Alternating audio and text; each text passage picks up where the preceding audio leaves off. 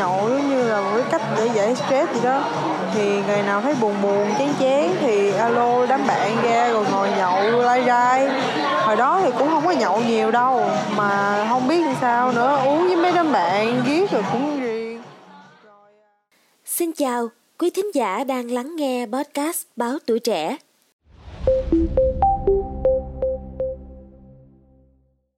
Quý vị và các bạn thân mến, gần đây không ít các quý cô chọn địa điểm gặp mặt là các quán nhậu, thậm chí còn thành lập riêng cả hội chị em để cùng chung vui mỗi khi buồn. Theo như những chia sẻ mà podcast Báo Tuổi Trẻ nhận được từ các chị em phụ nữ, nhậu chính là hình thức giúp giải tỏa căng thẳng, cũng như góp thêm phần vui cho mỗi cuộc chơi. Chính vì vậy mà ngày nay, nhiều chị em phụ nữ thường có xu hướng thay đổi từ những cuộc hẹn truyền thống như là đi cà phê, ăn uống, thành những cuộc gặp gỡ trên bàn nhậu. Nhậu như là một cái cách để giải stress gì đó. Thì ngày nào thấy buồn buồn chán chán thì alo đám bạn ra rồi ngồi nhậu lai rai. Hồi đó thì cũng không có nhậu nhiều đâu, mà không biết làm sao nữa, uống với mấy đám bạn giết rồi cũng riêng. Rồi à, kiểu thiếu thì cũng không có chịu nổi á. Rồi ngày nào ngày nào buồn buồn thì cứ làm vài lon chiêu chiêu một mình gì đó. Chị Thụy Dương, ba mươi tuổi, chia sẻ, lúc uống xong thì hôm sau cảm thấy cơ thể uể oải và thường thì sẽ không dậy sớm được, nhưng rồi cũng trở thành thói quen.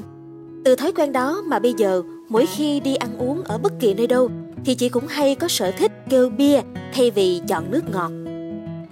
Nhiều lần đi ăn ở ngoài đó thì cũng kêu bia để uống, hay là ăn ở nhà thì cũng làm vài lon để uống. Đối với tôi thì nó như một cái nước giải khát vậy á. Tương tự như câu chuyện trên, chị Hồng Minh, hai mươi sáu tuổi, cũng cho biết đã không ít lần chị lựa chọn đi nhậu một mình.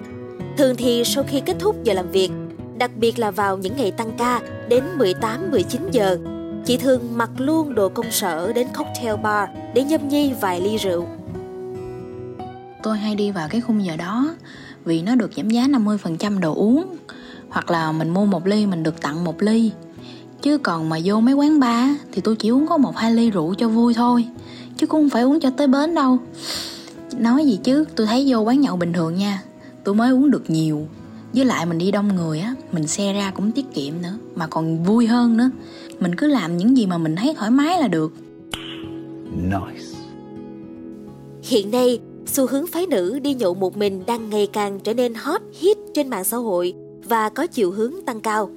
Mặc dù họ vẫn đang trong độ tuổi còn khá trẻ.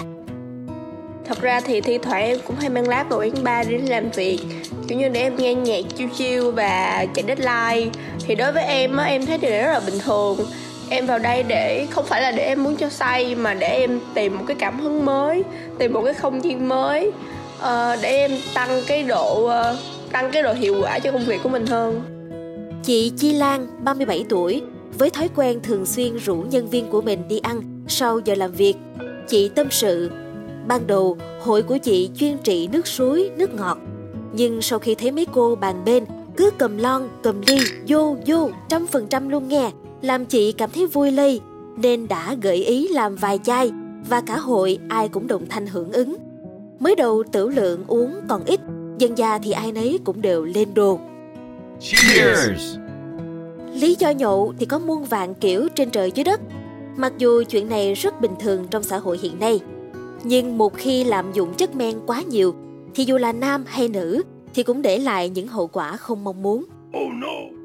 Bác sĩ Nguyễn Văn Thủy, Giám đốc Trung tâm Nghiên cứu Điều trị Cai nghiện, Bệnh viện Châm cứu Trung ương đã cảnh báo rằng lạm dụng quá nhiều bia rượu sẽ gây hại cho gan và một số bộ phận khác. Là cái rượu bia thực ra là, là không không chỉ ảnh hưởng đến uh, gan không, mà rượu bia nó sẽ ảnh hưởng toàn bộ các cơ quan ở trong cơ thể.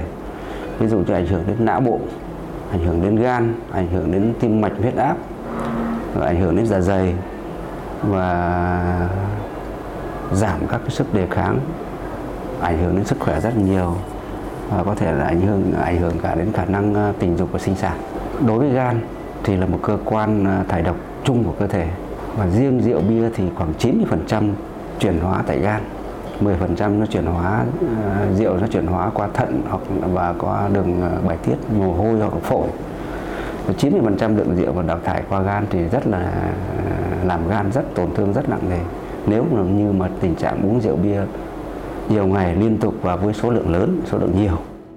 Quý vị thính giả thân mến, những ai mà đang có thói quen sử dụng rượu bia thường xuyên thì chúng ta cũng nên hạn chế nhé. Vì chất men không chỉ làm hại đến sức khỏe mà về mặt thể chất, chúng còn khiến cho cơ thể trở nên xấu đi, làn da không còn săn chắc mịn màng và sẽ làm tăng kích cỡ vòng hai đáng kể đó. Không những vậy, sử dụng quá nhiều rượu bia sẽ gây mất tỉnh táo, dễ kích động và có nguy cơ bị lạm dụng cao. Cho nên chúng ta cần lưu ý trong việc sử dụng rượu bia, quý vị nhé. Cảm ơn quý thính giả đã lắng nghe số podcast này. Đừng quên theo dõi để tiếp tục đồng hành cùng podcast Báo Tuổi Trẻ trong những số phát sóng lần sau. Xin chào tạm biệt và hẹn gặp lại.